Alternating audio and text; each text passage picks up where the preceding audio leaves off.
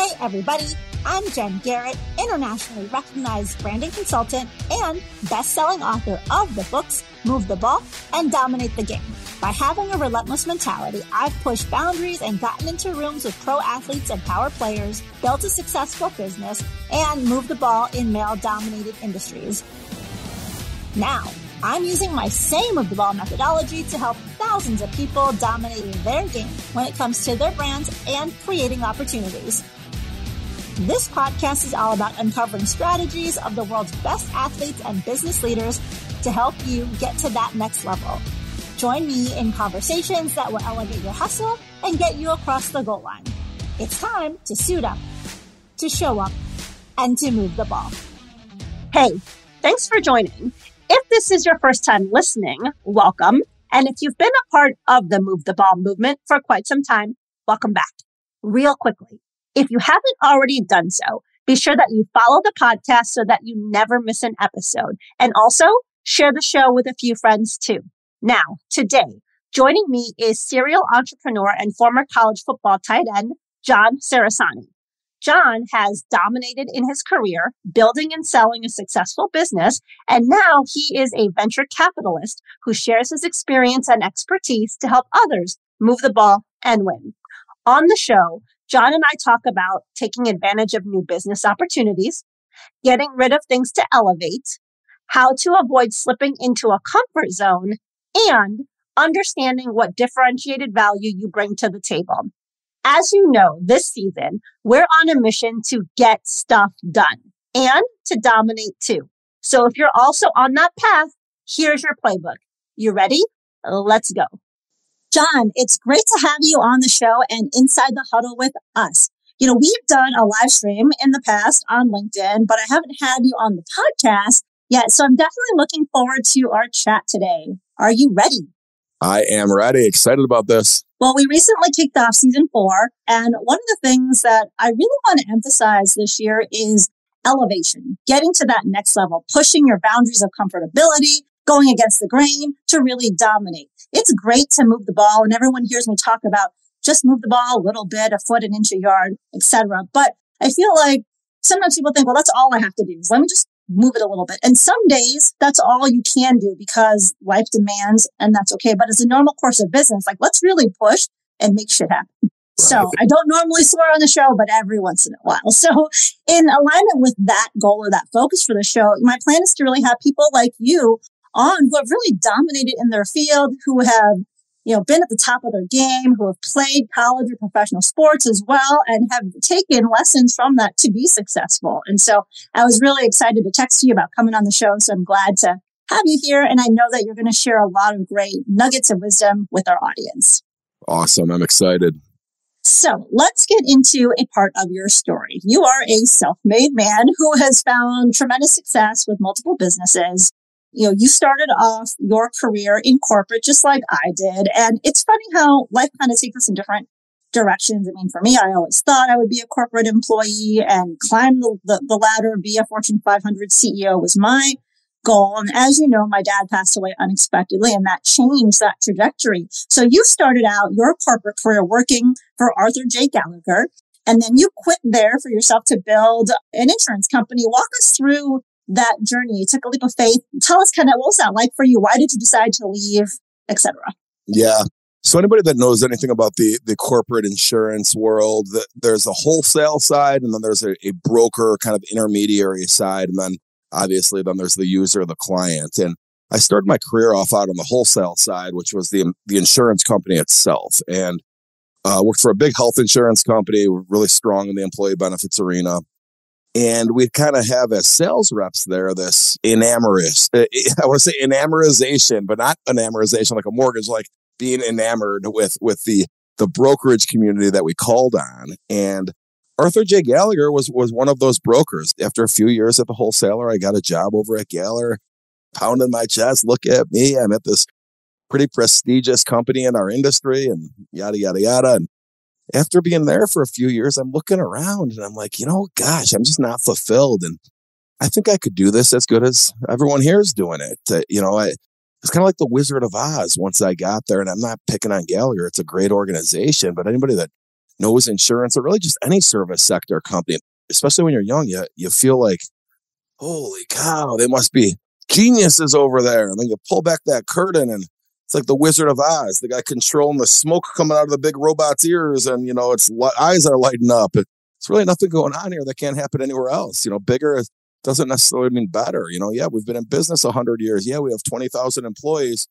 Who cares? Those twenty thousand employees aren't working on one account together. And one hundred years of experience, and I was there for five, and I didn't have one hundred years experience. You know, I had five, and I'm the guy servicing your account. So it just became kind of like this epiphany. If I could take this value proposition and build a system internally to deliver this to a client, you know, I, I'm not going to win every time. Some clients are just going to put their heels in the sand. No, we need to have the big, the big dog, you know, service. You know, it's kind of like a big law, like the Fortune five hundred company needs that big law firm. They could never work with these little guys. You know, sometimes you get that, but I don't need every single client. I just need a, need a sliver of them.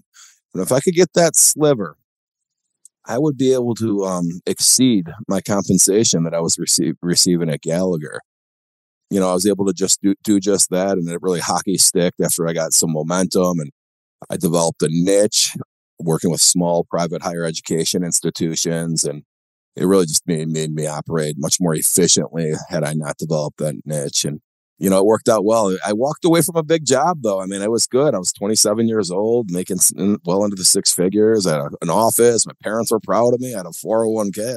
Okay, I'm going to go uh, do this and compete with these guys now from my kitchen table. Uh, my dad's like, oh, what?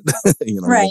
So. Yeah, it's, it's definitely, it takes a leap of faith to do that. It's hard to walk away from a really great paying job. I mean, you know, we've known each other for a while, and so I've known you before I left. And it, it's not always the easiest thing, especially when you have a family and, you know, mm-hmm. people to provide for as well.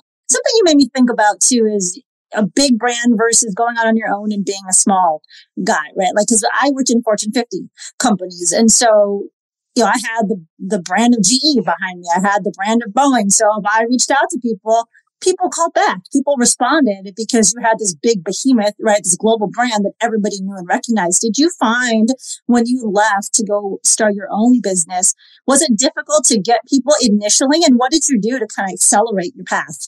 Well, what was interesting is, and by the way, this is going back to two thousand five.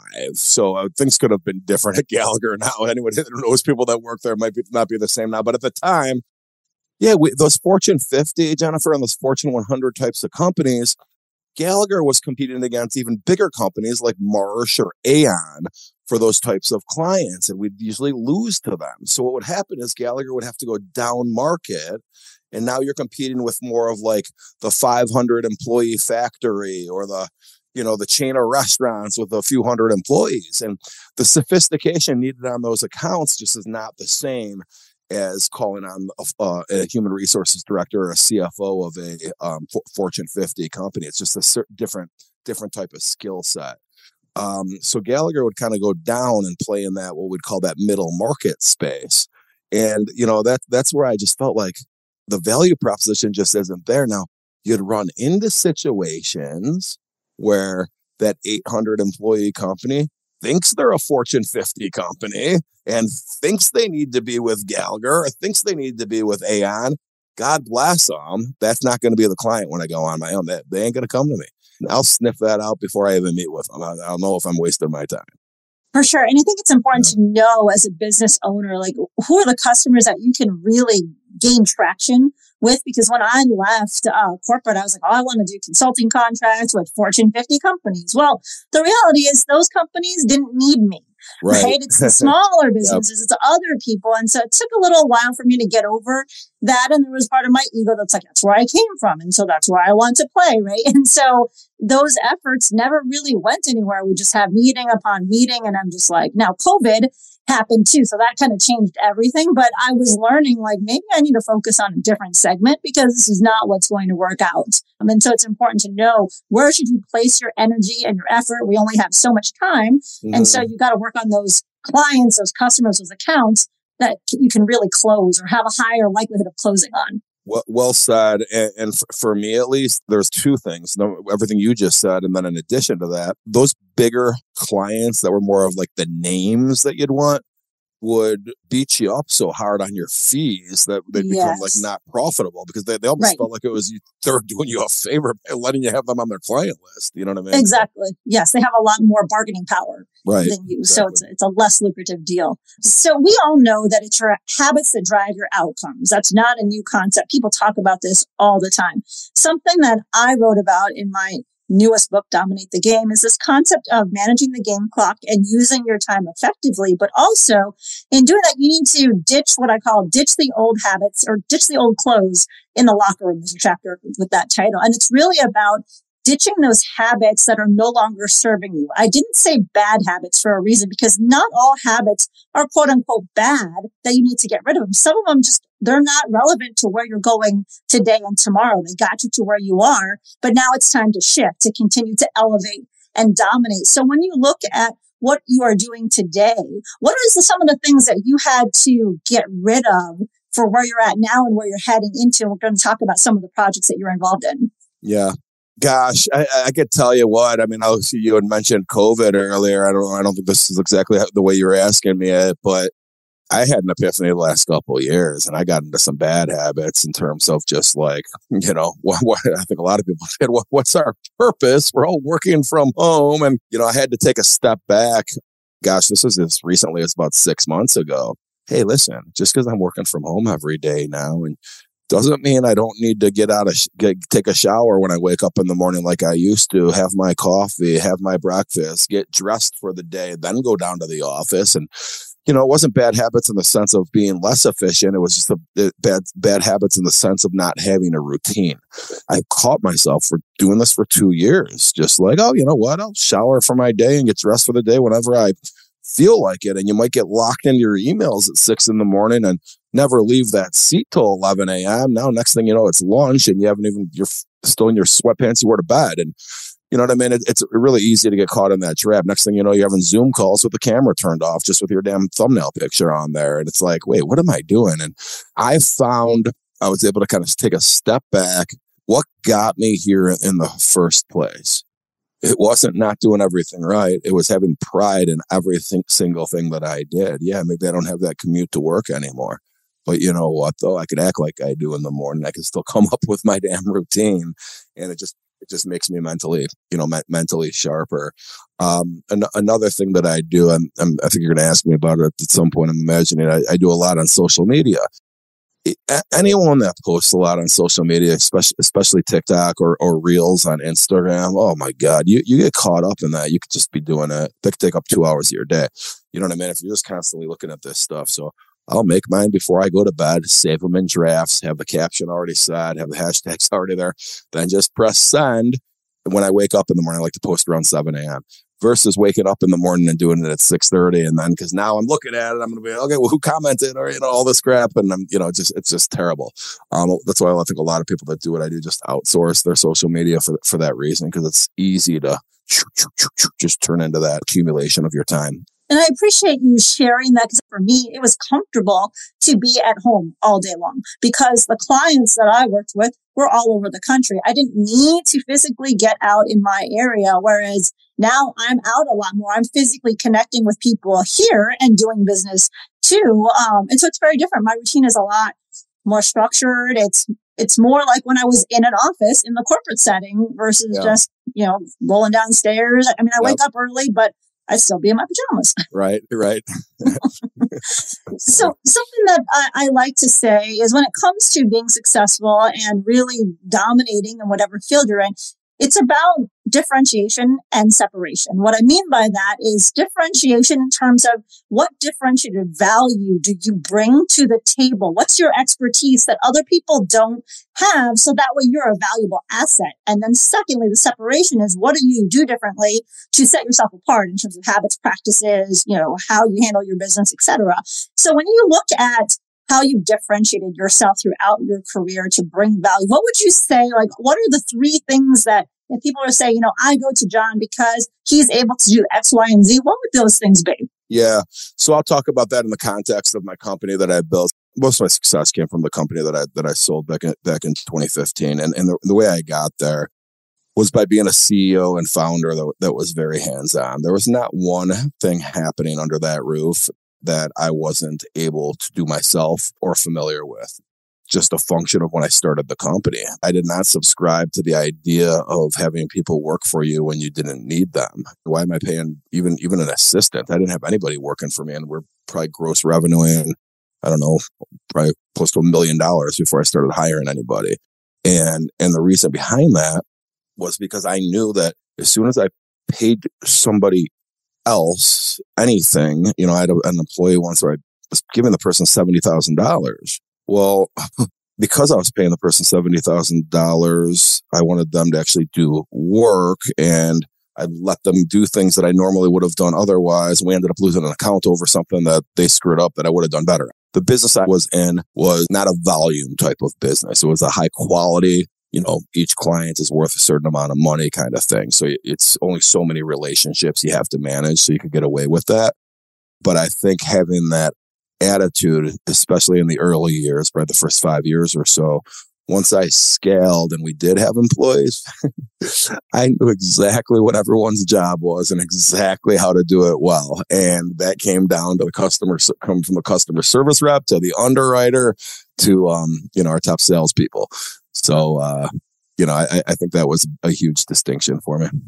And how do you balance? So there will be some people that say, well, you should delegate the things that you can delegate to other people so that you have time to do the other things on the business. So if somebody says that to you, how do you balance or counter that? Yeah, yeah. It depends what stage your company is, is in. I think anything client-facing, if you're still a small company and you don't have to, I, I don't think you should like delegate really anything client-facing unless you're delegating it to a person that's going to be better than you, you at it. If you don't have it in your skill set and you have someone working under you that's just better at whatever needs to be done, yeah, then do it. But otherwise, I, I wouldn't do it. And I would hire hire people to help me with anything in my life that didn't have to do with clients. So anything from picking up my daughter at school to getting my dry cleaning. Now, that's not something that's scalable in the long run, but like anything, any minute I couldn't spend at my company, anything I, anything personal in my life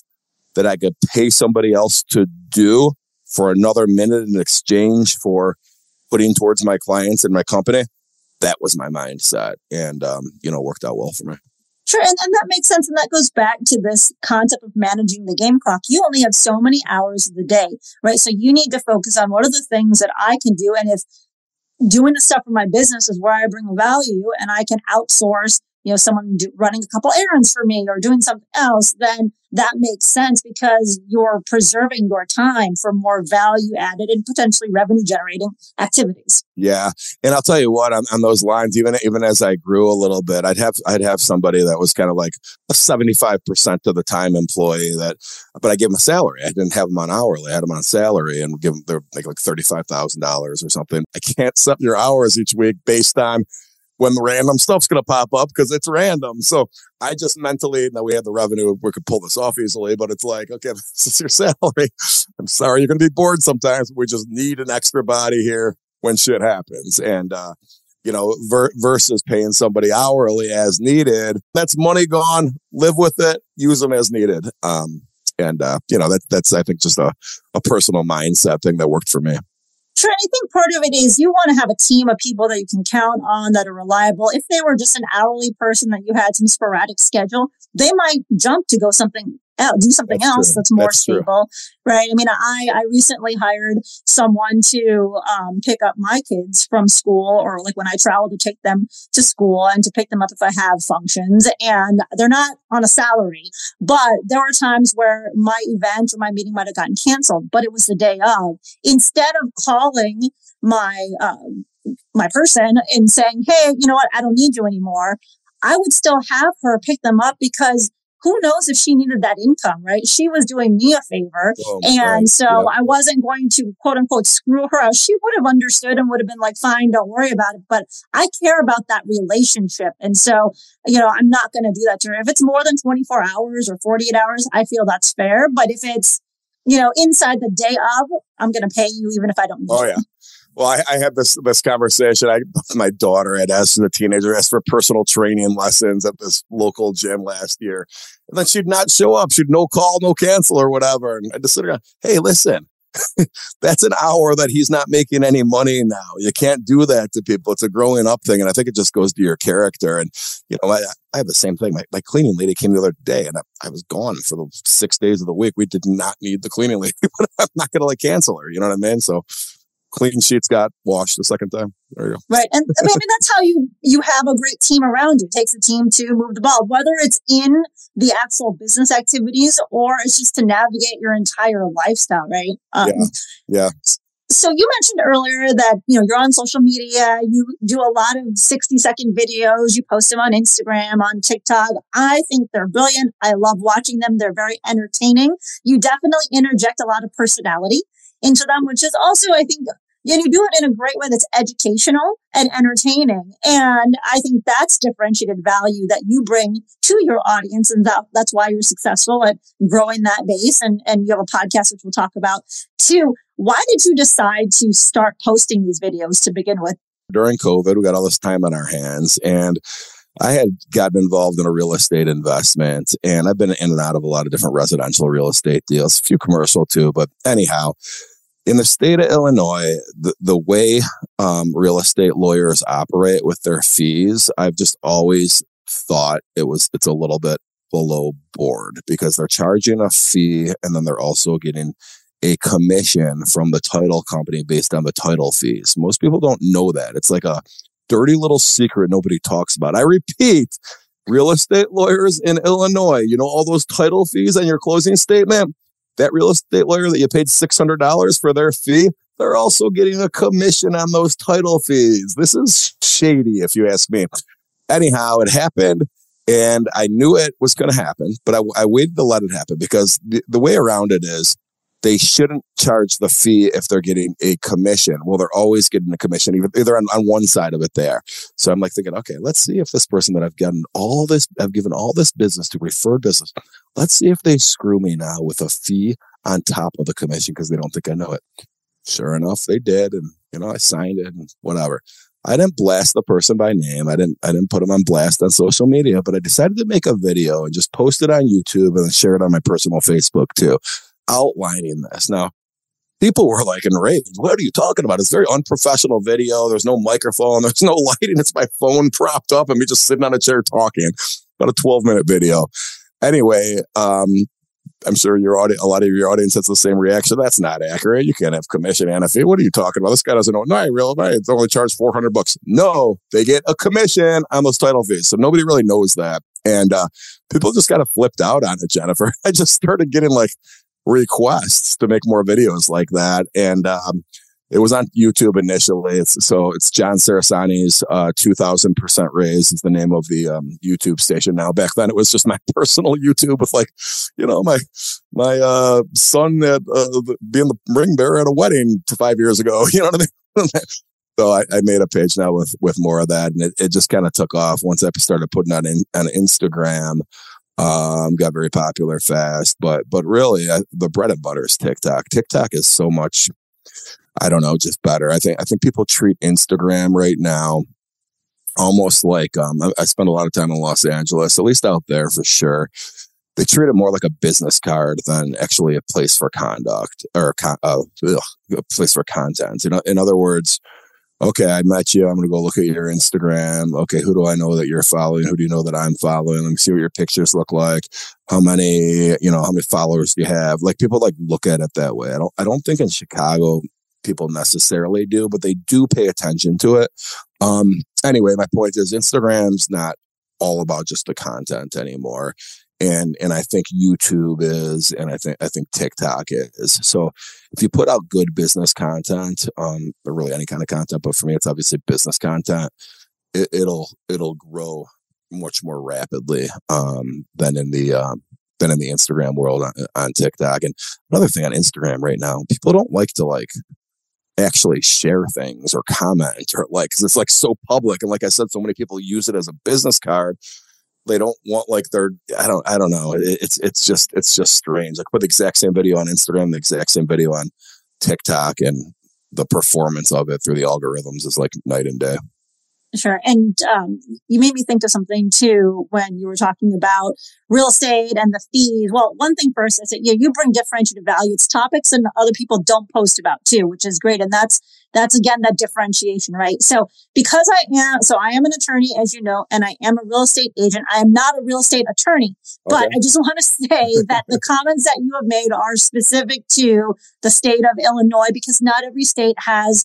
Some states are title closing states. Some states are attorney closing states, which Illinois is an attorney closing state. So for those that are not in Illinois, I don't want you to like freak out and be like, wait a minute, let me go right. check and see what's going on. So that's specific to Illinois. So I just well, wanted I gotta to, tell to you, mention that. Every time I make any kind of TikTok or anything right now that involves real estate transactions, I got to be careful, not just because of what you just said there, anything like the term escrow in Illinois doesn't mean the same thing as others. Oh, did you put an escrow? What, what are you talking about? Like it's it's just different, different uh, semantics from one state to the next. Sure. And, and that's a great point too, because so as a business owner myself, I mean, I do advertising. It's kind of an important way to grow your business. And uh, I don't just do uh, transactions here in Illinois. I also work with anybody across the globe. I help them relocate, et cetera. And so those ads go everywhere. So in the state of Illinois, a real estate agent is considered a broker. In other states, you're a salesperson, you're a real estate agent, you're not termed a broker. It's all the same thing, but there's differences in vernacular. And so I have to think about how do I, when I'm posting these things that can go international, I always put real estate agent because I don't want someone to misconstrue it and say, oh, she has a broker's license. In Illinois, I do, but not anywhere else. It's, it's different. So anyway, but, um, so yeah, it is, but I think it's a good lesson too. You have to be careful about if you're posting content that's being consumed nationally or globally, sometimes those terms that get used might be interpreted differently. That's right. That's right. I agree one hundred percent.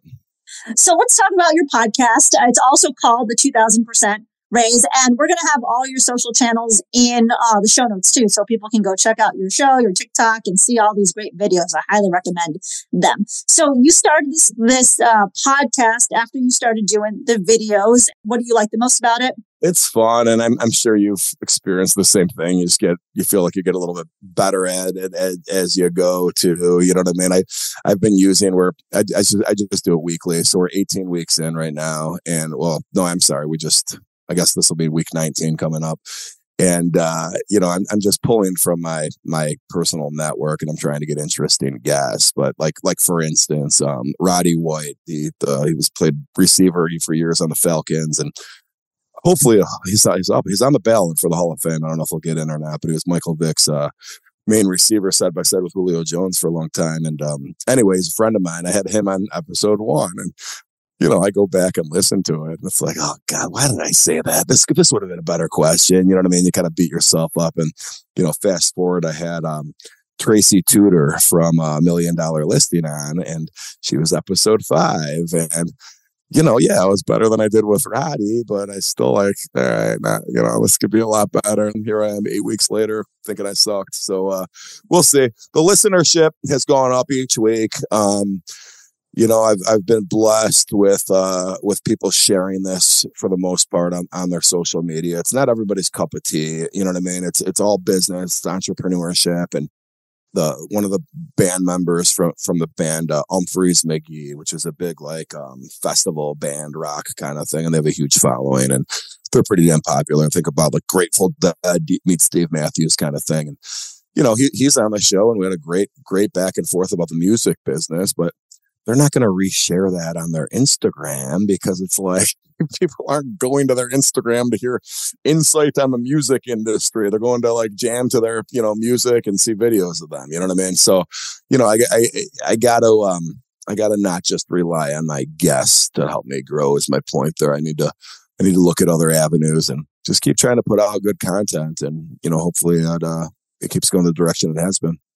For sure. And I mean, when you put out good content, more and more people will come because people will tell people, people want to share about it as well. So, you know, I encourage people to go check out your show. We'll have it in the show notes again. And, uh, and please, if you like what you hear, please pass it on too and spread the word. And you mentioned, you know, it's not for everybody. I think that's the thing is like, you can't be all things to all people, right? Like you have to know your, your lane and focus on and who you serve, and you're going to attract who you attract, and the rest of them, that's okay. You know, so you just have to, to stay with what your core is. So we're going to take a quick break, but when we come back, we've got some more insights. I got some fun questions I want to ask you as part of our two-minute drill and a couple other topics. So we'll be right back.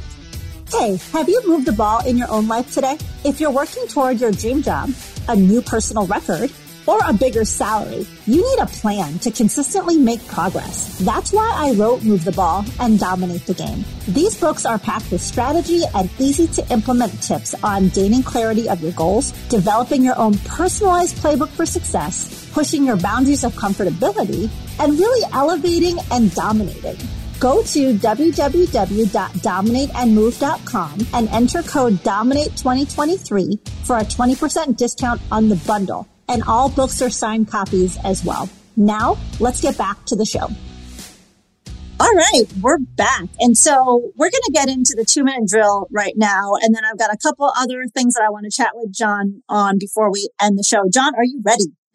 I think so. I will fire off answers. I've, I've seen you do this to other people, and I've heard your questions. Yet, I am not prepared to answer them. They will come right off the top, though. Let's go. That's it. Yes, yes. You're a pro. You know what you're doing. Here we go. What three words would you use to describe yourself? I always like to describe myself as opportunistic. That's definitely number one. Passionate. Take that however you want. And I would say a risk taker with a good heart, if that could count as one. Yes, that counts. All what right. is one thing most people don't know about you? I got custody of my son when he was in fourth grade, and uh, he moved across the country to come live with me, and I raise him on my own, and he's a freshman in high school right now. We've set up amazing relationship, the two of us. I've learned more from him than he's learned from me, probably. Oh, that's awesome. And I know you're a great dad, and obviously we've been friends. We've known each other for a long time, so well done. Next question is, would you rather be the world champion of your sport or the C E O of a billion-dollar company? Okay, so this one I was prepared for. That's an awesome question, by the way. The C E O, the, whatever the rich one was. And here's why, okay? Society will gravitate towards people with money anyway. Even if you're not famous, you're, the people around you make you, you feel like you are, I think. And if you're a celebrity, there's no one making you feel rich if you're not actually rich financially, I mean. So I think you get both of those worlds a little bit more if you're that C E O. Got it. Next question is, what book are you currently reading or what podcast are you currently listening to? I'm not a big reader, but I will tell you the book I've referred to for the last twenty-five years of my life, Dale Carnegie, How to Win Friends and Influence People. I have extra copies in my house whenever I come across somebody that maybe needs it. And uh, mm-hmm. in, a, in a way where it's like, dude, you got to work on your social skills. I will give them that book, and I'll just take time to just read it from time to time on my own. As far as podcasts, there's a guy named Mike DiCioccio that has a podcast called Mic'd Up, and it's about being a good person as well as being an entrepreneur. Oh, great. I've heard of his show. I have not listened to it. So now that you've said that, I'm going to definitely check it out. Next question is, if you could play any song at any of your public appearances, what would that song be? All right. I've recently gotten onto this song, okay? Blackbird by the Beatles, all right? And the chorus is, you've been waiting for this moment your entire life, or something like that. And I listen to it every morning, along with Michael Jackson, Man in the Mirror. I, I start my day to those two songs. Those are your things. They, they get you energized and fired up. Very cool. Next question is, what would your next career move be if you were guaranteed to succeed? You know, I'd like to be on T V. I'd like to be like a television host or something like that. And, you know, maybe on, uh, I seen Nate Burleson on the C B S Morning Show, Michael Strahan's on uh, Good Morning America. I look at those guys and they're intelligent dudes, but I'm like, I, I could do that, man. Put me in that spot. Give me the shot. Yeah, and Michael has done a really fantastic job transitioning out of his football career and into the public sphere, you know, hosting television shows and being on. And so, yeah, he, he's done a great job. All right, last question here is, you have twenty-four hours and a private plane that will take you anywhere. Where are you going? I'm going to say somewhere I've never been. How about we stop in Dubai? And then from there, we stop in uh, Macau, outside of Hong Kong. And uh, if there's still time in the day, which my math is this thing, better go fly pretty damn fast. But uh, maybe we'll go down to Sydney, Australia. Those are three places that I have not been to. Oh, can I join? I've not been to those three either, but they are on my list. So let's go. All right. All right. The bonus question is, M and M's, plain or peanut? A peanut, one hundred percent. I don't even have to hesitate. Gotcha. I'm a peanut person too. So something else that I want to talk about on the show, two other things, is one, you played college football. We didn't talk about it here. I mentioned it in your bio. And so you played at Notre Dame and Northwestern, and something that you like to say is you have the best of both worlds. Can you explain that a little bit? Why, why yeah. you say that? Well, I left Notre Dame under interesting circumstances, and I didn't really need to leave, but it, Lou Holtz had just retired or re- resigned. I'm putting air quotes up on that. Um, just got fired. And uh, it was spring football, and Bob Davie had taken over. I had gotten a little off-the-field altercation with somebody, and anyway, I ended up getting suspended for a semester, and I was the starting tight end on the team. I was supposed to be starting the next that fall at tight end. I'm like, ah, oh, crap. And I just decided I am. I'm twenty years old. I know everything. I'm transferring. I don't need to be here at Notre Dame. And Bob Davie tried to say to me, John, just sit out the year and come back. No one's ever going to ask you about this again. People will forget about this a year from now. If you leave, when you're well into your forties, people are going to be asking you why you transferred from Notre Dame to Northwestern. Ultimately, I chose to go to Northwestern. I could have, Northwestern was very good at the time. And anyway, and Bob Davie's absolutely right. But people do ask me that. But he left out this part. I have the best of both worlds now. All right. Depending on who my audience is, I don't have to tell you I went to both. If you don't know me from Adam, and, and you probably don't, all right, I go, where'd you go to college? If I want you to think I'm good at football, I went to Notre Dame. I want you to think I'm smart. Yeah, I went to Northwestern. Both of them serve their purposes. Okay. Now I'm forty-six years old. The, uh, the being smart thing comes across a little bit better than being good at football thing, but there's some street credit on both sides. And what's, what's crazy about that, Jennifer, is that both of them have good football programs. Maybe not Northwestern very recently, but if you look at Northwestern the last twenty-five years, they've been as good as, as Notre Dame, maybe even better if you look at the records. But Northwestern's obviously good academically. Notre Dame, obviously good at football, but they're also very good academically. But once you say you played football, all right, everything changes. You know, in their heads, Notre Dame football is one category. No one's thinking about Northwestern football. So they just hear smart, smart, smart. Where Notre Dame football, they're only thinking football, football, football. Northwestern football, I don't hear anything about football. I, th- I hear smart. So it, it's just interesting how, how I'll, I will play with that depending on my audience. Sure. And the re- there's a reason I asked you that question, which is when we interact with people, it's important for us to know how we want to represent ourselves, to develop connection, to sell ourselves, if we're looking to create opportunities, whatever it may be. So we need to know, like, what pieces of our background are the right things to say to whom to help Uh, to help us achieve whatever goal it is we're trying to accomplish, right? If we're trying to build that rapport, if there's, for example, I have seven degrees, so I'm crazy, but I went to five different schools. So if I'm connecting with somebody that went to one of those schools, well, by golly, I'm going to talk about that one school versus somebody else, right? So, I mean, it just depends on what circumstance you're in and how you're trying to cultivate a relationship and what you want them to think of you. Um, so th- that's why I wanted to bring that up, because as a branding person, uh, you know, I think it's important. I coach a lot of corporate executives on how they position their brand. So you need to think about those kind of things. What pieces of your story are the most relevant to pull out depending on who you're communicating with? Yeah, that's a great point. And and I'll, I'll tell you what, if, if I don't know the person's background that I'm communicating with, because of that rapport that you're talking about, typically I will just say Notre Dame, even though that's not where I got my degree from. I'm actually more proud of Northwestern, quite honestly, but But I will say Notre Dame because there's a better likelihood that that person has some kind of Notre Dame story, like his grandpa took him to the game, or they went to a tailgate, or they partied in South Bend. It's it's weird. Unless I'm talking to like someone that works for NASA or something, I'm not going to bring up. They, they won't have a Northwestern story. You know what I mean? It just it just doesn't happen.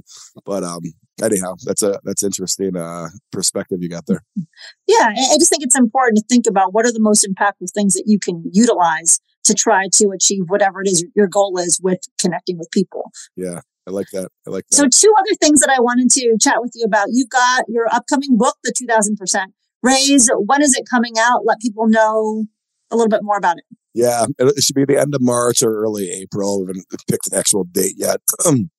But uh, two thousand percent raise dot com will be set up for pre-orders if anybody's interested. Um, and, and really, it's just using my life a, as a guide for the for advice to the reader. I, I use examples from my life, but but really the overall messaging is much more scientific than just my memoirs. It's about educating you and opening your eyes to potential pitfalls that exist working for the man in corporate America, and and really trying to give people an understanding that bigger is not better. one hundred years in business doesn't mean crap. Okay, you can compete on your own if you follow this, this, and this, and, and um, you know, potentially these guidelines. And I, I share how it worked out for me. And the biggest takeaway is that we all have to give up something to get something. Building equity in yourself with something to th- something to sell. And, you know, you, you don't hear too many corporate employees that retired early, and unless they got lucky with some stock options or some kind of crazy crap, you know, even the people that are making the big bucks, you know, they're not retiring early. And, and I'm not saying like, okay, that should be your goal to retire early, but huh, wouldn't that be a nice option to have on the table for yourself? For sure. And I think it's important, like not everybody is meant to be an entrepreneur. And so some people staying in corporate and that safety net and all that, that's fine and dandy. But there are other people that have been thinking about entrepreneurship and they're just too scared to make the jump. Like they've always wanted to do it, but something's holding them back. And so I think the things that for those people and those that have made the leap, you know, a book like yours, the podcast are great things to continue to give people nuggets and to hear the experiences of those who have walked in the shoes before them so that they can accelerate their learning and progress and really move the ball and dominate.